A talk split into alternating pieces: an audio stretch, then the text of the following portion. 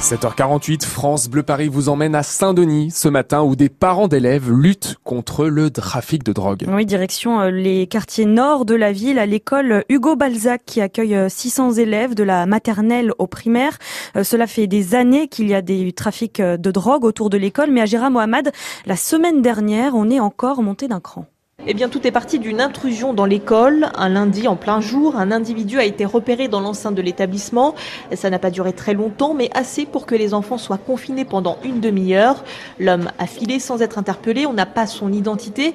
Mais pour Fabienne, maman d'une petite fille en CM1, c'était forcément un dealer ou un guetteur du quartier. Ils viennent et puis euh, ils cachent leur matos au passage. Ils ressortent de l'autre côté et c'est tranquille.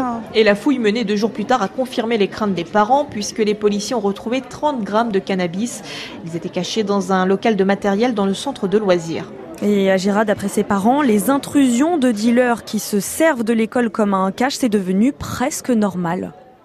Oui, et le trafic de drogue en général, tout le monde s'y est habitué ici, même les enfants. Écoutez cette petite discussion que j'ai eue avec des élèves de CM1. Vous savez ce que c'est un trafic de drogue Vous savez bah oui, oui, oui, moi je sais. Bah, c'est les guetteurs qui crient là et en même temps en cachette ils font de l'argent. Mais t'en vois souvent? Bah oui, j'habite dans une cité. Ils vendent du shit aussi. en fait, on a pris l'habitude, c'est pour ça. Dans une cité, c'est normal.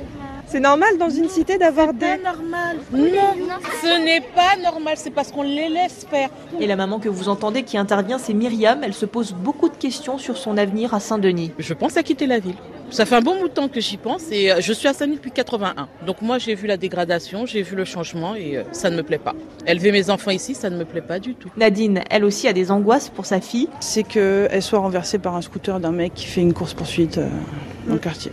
C'est qu'elle se fasse bousculer par un groupe de guetteurs qui sont en train de fuir quelque chose. Sans oublier la peur que les petits finissent par tourner mal, eux aussi. Nos enfants, ils ne voient que des choses qui ne sont pas normales des vélib abandonnés, des scooters euh, à moitié cramés. Ils sont entourés par des choses nocives. Les jeunes du collège ont pour exemple, et pour on va dire métier d'avenir, de guetter en bas, de, la cité et de faire de l'argent facile. Nous, on veut que nos enfants aillent à l'école et qu'ils réussissent. Gérard, euh, ce qui interpelle aussi, c'est que le commissariat de Saint-Denis se trouve dans la même rue que cette école, à 50 mètres seulement. Qu'est-ce qu'elle fait, la police? Eh bien, quand on écoute Fabienne, on a l'impression qu'elle ne fait pas grand-chose. Ici, à Saint-Denis, il est possible de rouler son joint dans la rue, il est possible de fumer son joint dans la rue, il est possible de prendre un siège, de s'asseoir à un coin de rue et de vendre du shit dans la rue sans que la police qui passe fasse la moindre chose je ne sais pas où et à quel endroit c'est acceptable. La semaine dernière, lors d'une réunion avec ses parents, le commissaire de police leur a annoncé de nouveaux renforts. Une vingtaine de policiers sont attendus dans les prochains mois à Saint-Denis, avec des patrouilles renforcées dans le quartier. C'est bien, mais toujours pas suffisant pour le maire de la ville. Laurent Russier aimerait que l'État y mette de vrais moyens. Donc on a obtenu 21 policiers supplémentaires, c'est bien. Il faut aussi qu'on ait des moyens de la justice à la hauteur et des moyens de prévention à la hauteur. Parce qu'à un moment ou à un autre, il faudra bien qu'on se pose la question de comment autant de nos jeunes peuvent tomber justement dans les délinquances et euh, être attirés par le trafic de stupéfiants. Donc ça veut dire qu'il faut qu'on tienne sur les trois pieds. Répression, police, justice pour la réparation et la condamnation.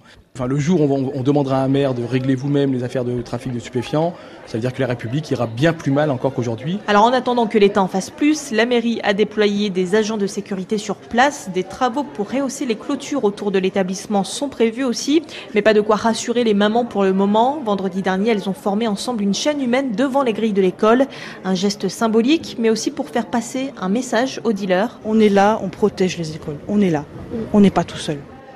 Merci à Gérard Mohamed. Vous nous avez donc emmené à Saint-Denis où les parents d'élèves luttent contre euh, les trafics de drogue après euh, notamment donc cette euh, intrusion dans un établissement scolaire. Ces témoignages sont à réécouter et à retrouver sur francebleuparis.fr.